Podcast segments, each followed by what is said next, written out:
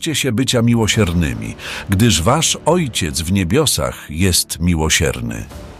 Nikogo nie potępiajcie, abyście sami nie zostali potępieni. Przebaczajcie ludziom i uwalniajcie ich, abyście i wy doświadczyli przebaczenia i uwolnienia. Obdarowujcie innych chętnie i szczodrze, abyście i wy zostali podobnie potraktowani. Dając coś, odmierzajcie to miarą pełną i solidną, dobrze utrzęsioną, wręcz ubitą, taką, która wprost się przelewa. Pamiętajcie bowiem, iż taka sama miara, jaką wy stosujecie, będzie użyta wobec was.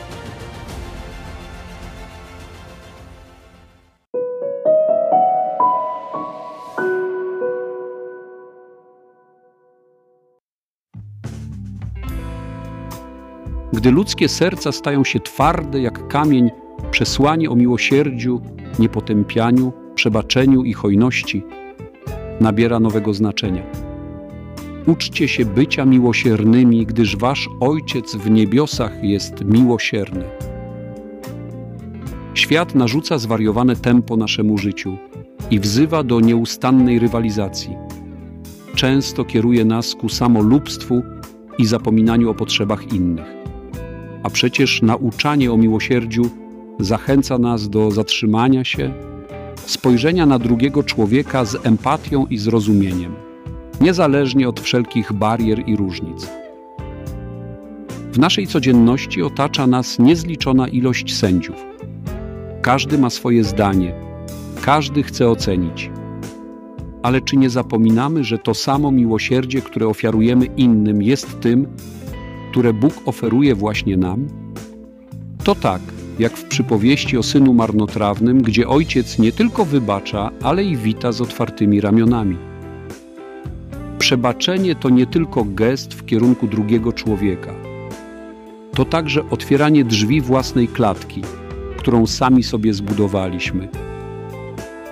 Kiedy przebaczamy, to zawsze zrzucamy z siebie ciężar, który utrudniał swobodne poruszanie się po przestworzach codzienności.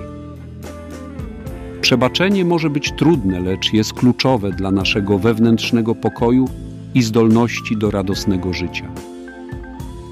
Trzymając się urazów, sami więzimy siebie w celi zgorzknienia. Przebaczenie to akt wyzwolenia i to nie tylko dla osoby, której przebaczamy, ale i dla nas samych. W dobie cyfrowych walut czasem zapominamy o walucie, która nigdy nie traci na wartości, o szczodrobliwości.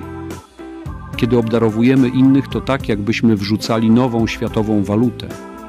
Radosne złote emotikony – na konto w Banku Nieba. Boża ekonomia jest zawsze uczciwa, a zyski są gwarantowane. W świecie, gdzie konsumpcjonizm często przysłania prawdziwe wartości, hojność staje się aktem rewolucyjnym. Dzieląc się tym, co mamy, nie tylko wspieramy innych, ale również odkrywamy prawdziwą radość płynącą z dawania.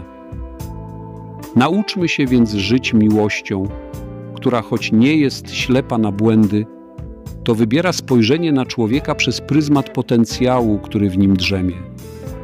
Niech nasze ramiona będą zawsze otwarte, a nasze serca gotowe, aby przebaczać.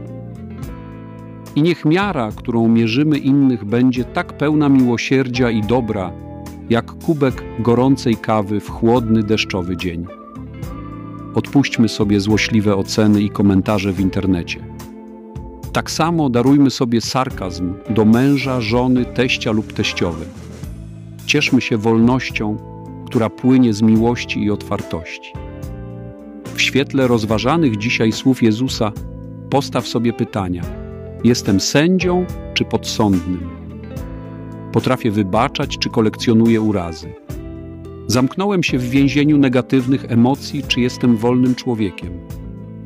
Módlmy się, by Bóg obdarzył nas mądrością i siłą, aby żyć według tych zasad, które są fundamentem Jego Królestwa miłosierdzie, przebaczenie, szczodrobliwość i abyśmy potrafili przekładać je na język naszego codziennego życia w miłości.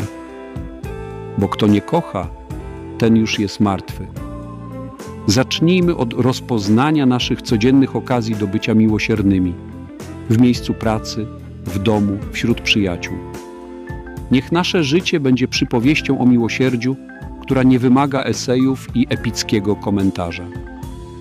Kończmy każdy dzień z rachunkiem sumienia, który nie będzie pełen wyrzutów, ale przebaczenia i nadziei na nowy dzień, w którym możemy zacząć od nowa.